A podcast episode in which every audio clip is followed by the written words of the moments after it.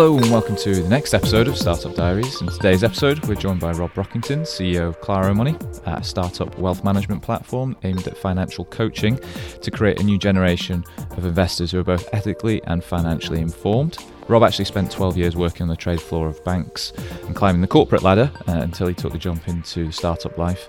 Uh, the inception of Claro Money was far from straightforward, as Rob discusses in this episode, uh, but through strong belief in his idea and courage to make series of daring decisions, Rob has built a product that is set to make serious waves in the increasingly crowded fintech market. Uh, with a free time increase in downloads of fintech apps post pandemic, uh, Rob talks us through his unique strategy that Claro took when marketing the product to find users and attain them for the platform, as well as the challenges that have come along with it. A really interesting episode, and we hope you enjoy it.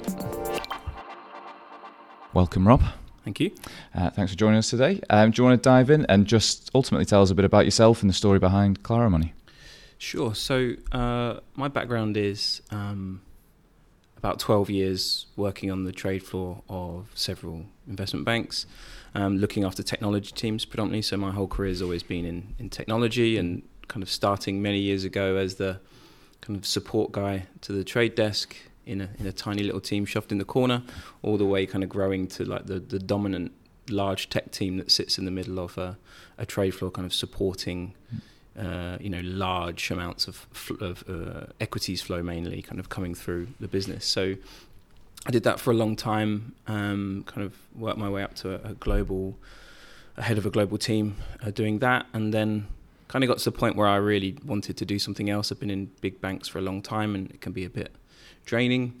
Um, more from more from a kind of a, a, type of work perspective. You know, a lot of admin, a lot of um, red tape, shall we say, rather than actually getting stuff done. And mm. kind of had an opportunity presented to me to come and found a startup uh, before with a, an old colleague. Did that for a few years, which was which was really good fun.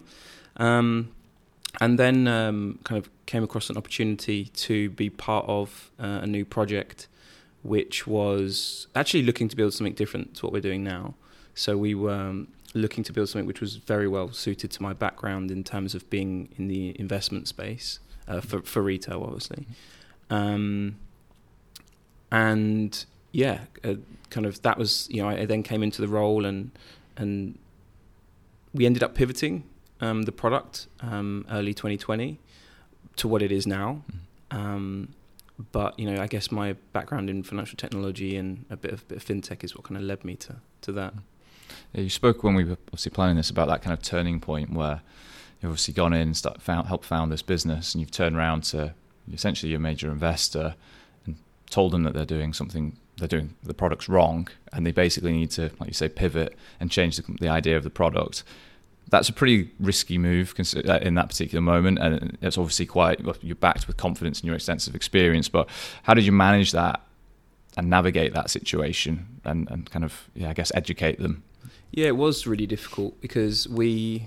Um, so the when when I came in and um, it was we were an investor led startup, and um, a project was already underway. Um, a lot of work had already been done, and I kind of came into the project. I'd already flagged some concerns before I came in, but kind of once I came in, I, I hired a, a, a, close colleague who I worked with for, for, many years, and, and a couple of other people, and we did our own research and, and re went over a lot of the work that had been done by the uh, the uh, the agency partner that was working on it, and just generally felt that like maybe there's a few things that didn't sync up. We loved the idea of the, the, the original product, which is why we joined in the first place, but we just got to the point where we just didn't think the business model was going to be solid enough to put hang our careers on it and yeah. you know investors' money on it. So we spent a lot of time looking at the very kind of detailed aspects of all the way down to like you know acquisition um, techniques through to like model monetization and things like that. And we looked at it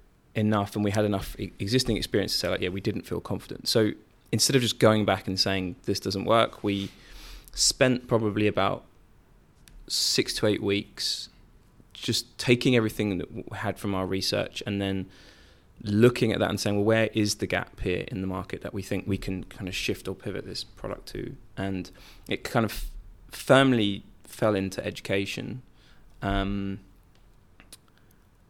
education in finance is one of those things where again, it's not taught it in school, right? And it's really up to you as you as you grow older to figure that stuff out. Unless you have someone in your life, like a parent, who is extremely well versed in in that world, right? So that education enables people to make decisions, which is what then makes people make decisions about the products they're going to use, right, mm-hmm. for, for their money. And we were talking before about pensions, right? Like yeah. that's the kind of thing that with really good education, you can make more informed decisions about about those things. So education was the area that we felt was a key piece that we needed to cover. Mm-hmm. Didn't want to just build an education platform because that is, I think, not what the solution that was needed.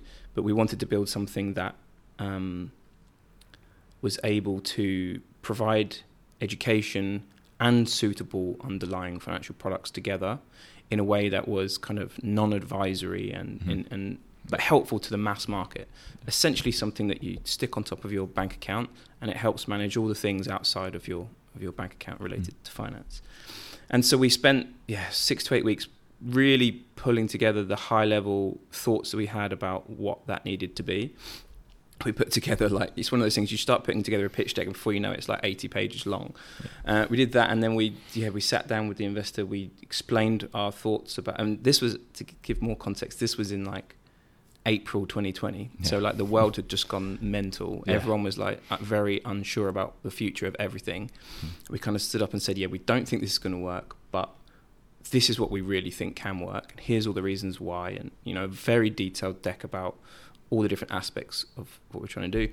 And luckily, um, we got a resounding yes, this is awesome, let's go ahead and do it. So from then on, we kind of spent the rest of 2020 like right now we actually have to go and do this hire the, the, you know we had a, some reusable code and stuff that we'd written that we could use which was great and um, the agency we worked with were really good in kind of helping us pivot the, the idea and getting us to um, uh, to to try and not stop the cadence right of movement because that really affects business, especially in the early stages.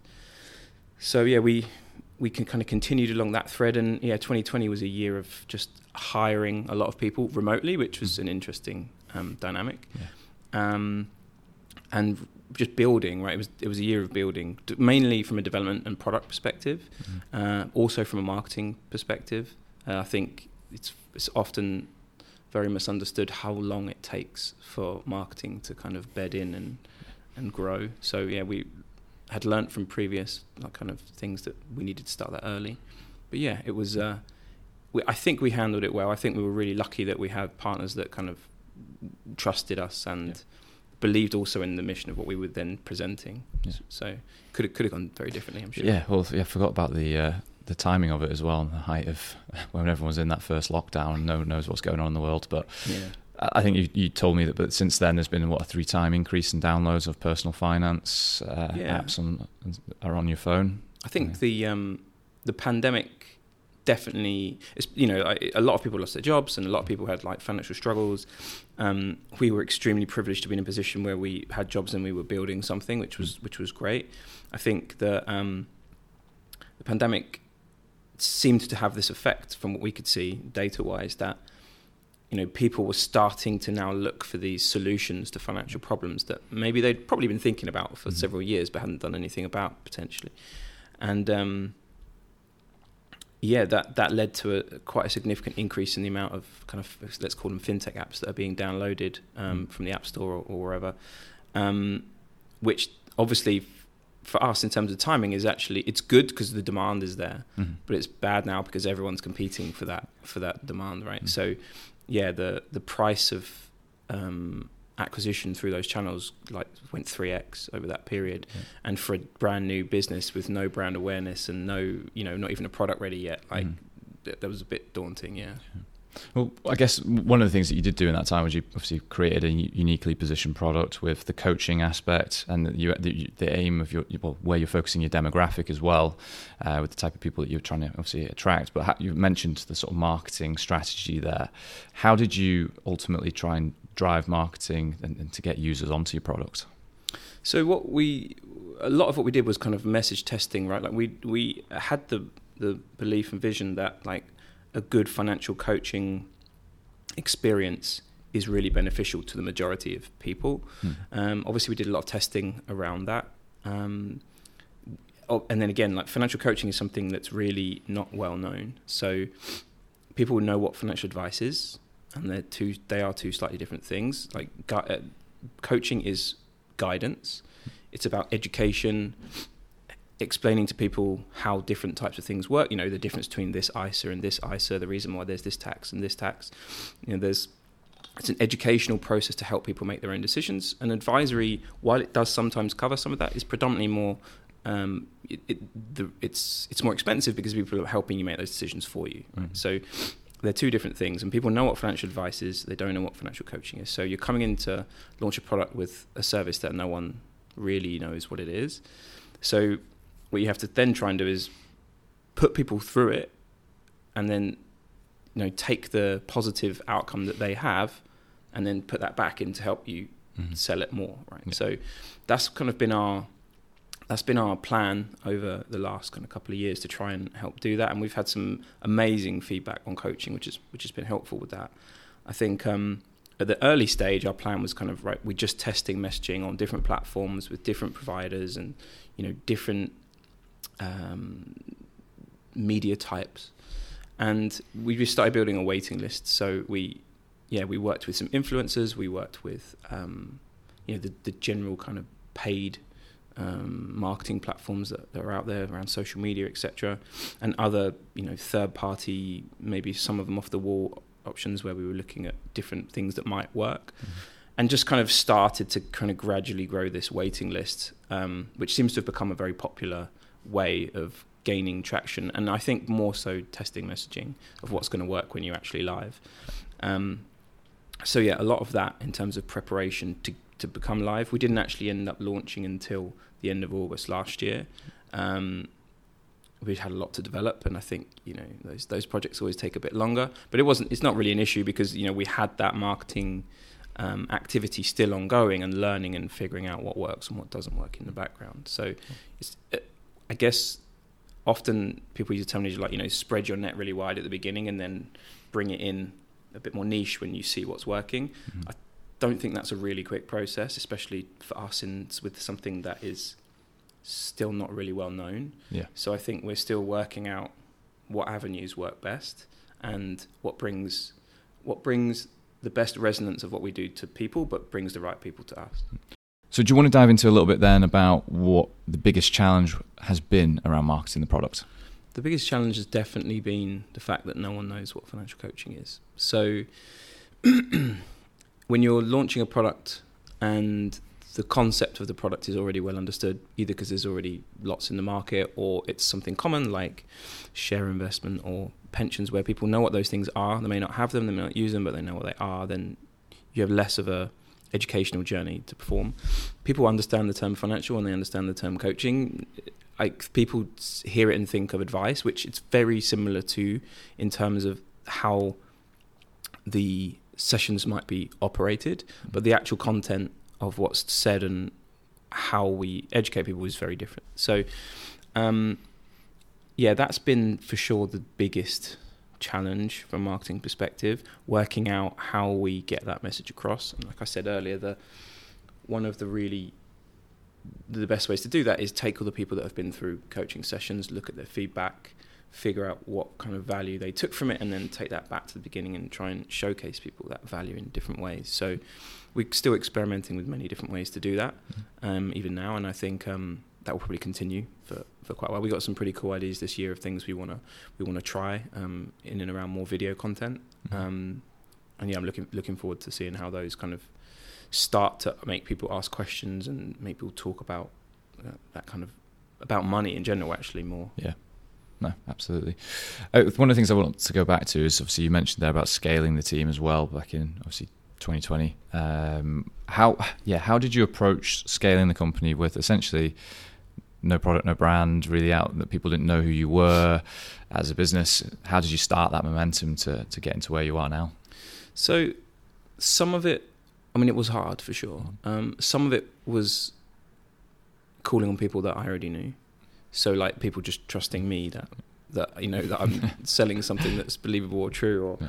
and that they've maybe worked with me before and and liked some part of that. Hopefully, um, some of it was really, you know, I think we'd we'd done enough, and we had enough people through that kind of small network of our own to get the basis of what we want into a form where we could show people what we were doing. You know, we could get some kind of web presence to explain it. We could get, um, yeah, we were moving enough along the journey. We were sorry, we're moving through the journey quick enough that we could sh- bring people in and show them what was happening. And I think that's we were pretty transparent with the early people that came in about where we were and what we were doing, and that that helped. But ultimately, in the in the earlier days, I think we were definitely less um, rigid on our hiring. Mhm. Probably not to say we didn't get great people, just to say that we, as a, because of the situation in the world, everything was remote. We Yeah. were trying to grow quickly. We we found some great people, luckily, who most of which are still here, and um, we, you know, it, it's one of those like snowball effects, right? You start getting more and more people, and then they're involved in the interviews, and then Mhm. everything was growing, and it was it was good. It was a really good time. We grew we grew quickly and and got through a lot of work. Um, we then kind of had to. Then you start getting to the point where lockdown is maybe not ending, obviously, but like it was coming to a close. We were looking at how we get back to an office scenario in some kind of very limited capacity, and then you start thinking a bit more about culture and Mm. like how those things fit together. And culture's always been fairly important to me in terms of I like everything to be open, transparent, flexible. Like uh, people need to enjoy working somewhere, otherwise, what's the point? Yeah. Um, and for that to happen, we realised that we needed to be a little bit more um, structured in our approach to hiring. So we kind of formulated, and it wasn't particularly complex, like calculation or anything, but we kind of formulated a process over a few interviews that seemed to start working for us, where it was kind of like a three-stage interview, um, which some people may say now is a bit too much, but actually for us, we try and keep them very concise and you know not not not drawn out. Mm. A very quick kind of intro um, discussion. We then we really like having kind of like team discussions with people that are potentially potential hires. So, Mm. but we like to have something to talk about with them that they have uh, involvement in. So we usually set like a small um, take-home task. We call it. It's not a test. There's no right or wrong answer. Just how would you deal with this It's particular problem, and then you come and talk to the team about it, and we have an open discussion, Yeah. and then we have a kind of a final chat with me at the end. And it's like that three-stage thing has helped has helped us bring in people who are much more cult, cult, better, better culture fit. Yeah. And I think um, also, I guess from a technical perspective, you never really know until someone's in the role. But Yeah. um, yeah, I think those kind of conversations and and that process has really helped us ensure that the culture that we're building keeps the same and that Mm. we're bringing in good people that are you know good team fit like attitude and communication skills are probably the two most important things for us when we're looking to hire people the technical stuff is important but not so much that you know you can be really great technically but you're sitting at the at the end of the room on your own getting on with things like we need that kind of Yeah. in a small team you need that collaborative stuff all the time so yeah. that's Yeah. been important You need to be, often wear many hats as well, especially in a yeah most up. people have got two jobs yeah. Um, uh, at what point did you start thinking about that then? Obviously, you've made your initial hires. When does it start to become, right, okay, now we need to start thinking about what this really is? Yeah, it was probably about fifteen people, Right. and then we were like, right now we're. Mm. And I think it kind of had had happened organically, Mhm. but then we're like, we probably won't be that lucky forever, so we need to think a bit more about it. Yeah. Um, Because at the time you're just like, I need a you know a iOS developer, right? I need to go and find an iOS developer. Who's the who, Yeah. if, well, in this day and age, you just find any iOS developer, you're lucky. But um, yeah. you know that was yeah around 15 people is where we started to be a bit more structured about it and we're kind of over 30 now and that's definitely like a rigid thing and we have a lot of people that come to us and they maybe don't want to go through the process but for us it's really important to Yeah. Make sure we don't it's for both sides it's really important like you want to make sure you're joining the right company for the right reasons and Yeah. we want the right people that want to be there so Yeah, that's one of the biggest bit things of preparation I give to anyone when going into an interview is make sure you've got questions. And it sounds like I'm patronising them. Obviously, I've got questions, but it's like no, we want you to leave any interview knowing yay or nay you want to work there. And if it's a thumbs up, that's great. If it's a thumbs down, that's also great. Mm. But you need to go in and see it as a two way thing to grill the per- the team that you're meeting Yeah, with. I love it when people ask me difficult Yeah. questions Yeah. because it shows they're actually thinking about it really. yeah, exactly. Yeah. Um, I, if when someone comes to an interview with me on the, like the last stage of our thing, if they haven't got a list of questions for me, I'm well, it's actually probably not going to end very well because they haven't, you know, they're not, they're not thinking about what life is going to be like. And if you've got the opportunity to ask me something like, I mean, there's always questions to ask. Yeah. Yeah. It's not always how many days holiday. So yeah. that's fair. I think with um, where you're at, sounds like you're going on quite an exciting trajectory. But I guess one of the things to maybe reflect upon is what do you think has been the biggest challenge personally throughout that journey? I think it's the, it's the work life balance, right? Mhm. Like I could easily, I mean, I still do work stupid hours, um, and I have two young kids, and like, and and that is always hard. Doesn't matter if you're in a startup or even in, in any other big company. That's always hard. I think, um, yeah, that is been a struggle for me for a long time to kind of make sure I try and find the right um, midpoint, if you like. Yeah. Um, and I'm not sure there's any like great secret answer to that question because it's di- a it's different for everyone. And for me, it's Mm. different every week as well. Like Yeah. depending on what's going on on a weekly basis depends on how much time I can contribute to different things. Sometimes family takes preference because something's going on that's important, and sometimes work takes preference because stuff's going on that's important. So the Mm. it's like constant juggling act to, to try and try and somehow yeah manage the two. Um, personally, that's probably been the biggest impact for me.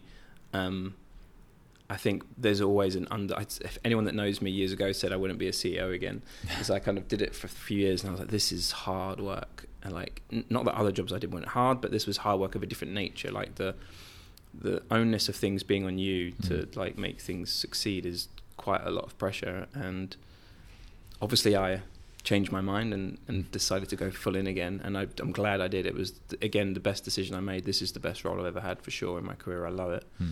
Um, but yeah, that that kind of pressure of of being it's it's one of those things where you go into a, room with all these you know I hire intelligent people right? Generally people that are clever than me this is what I try and aim for. And um, you go into a room and you discussing a really crucial problem right? Something that is critical to a big piece of work or maybe even the entire business. And everyone sits around a table and everyone's got very intelligent views and experience and no one can come to the conclusion of what's the right answer.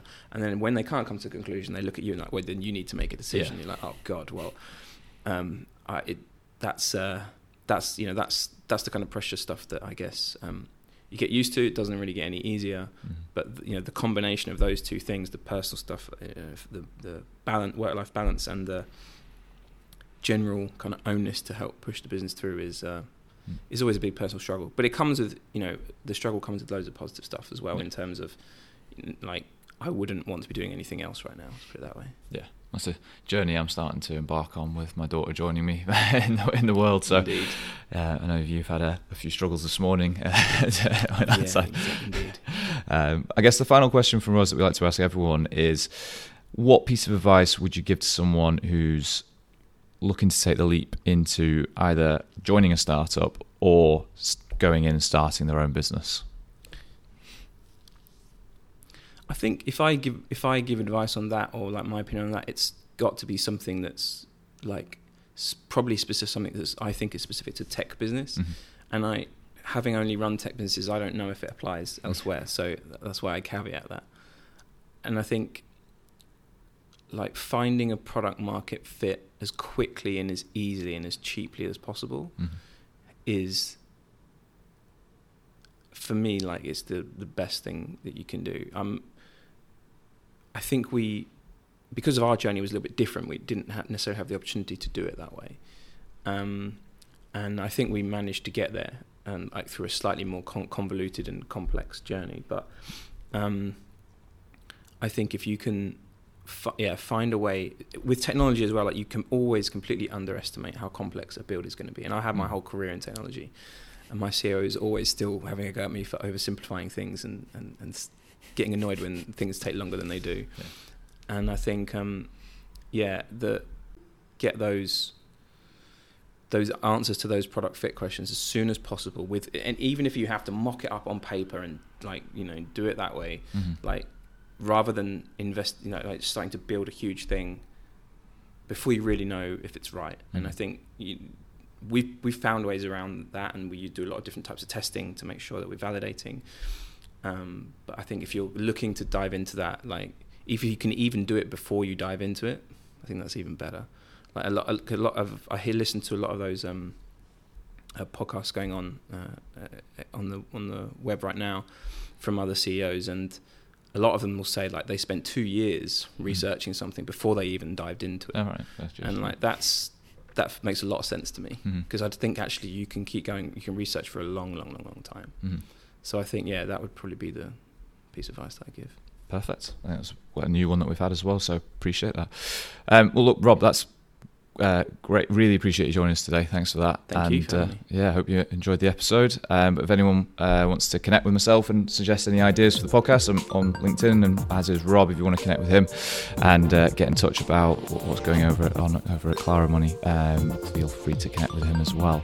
Um, but yeah, really appreciate your time and thanks a lot. Cool, thank you.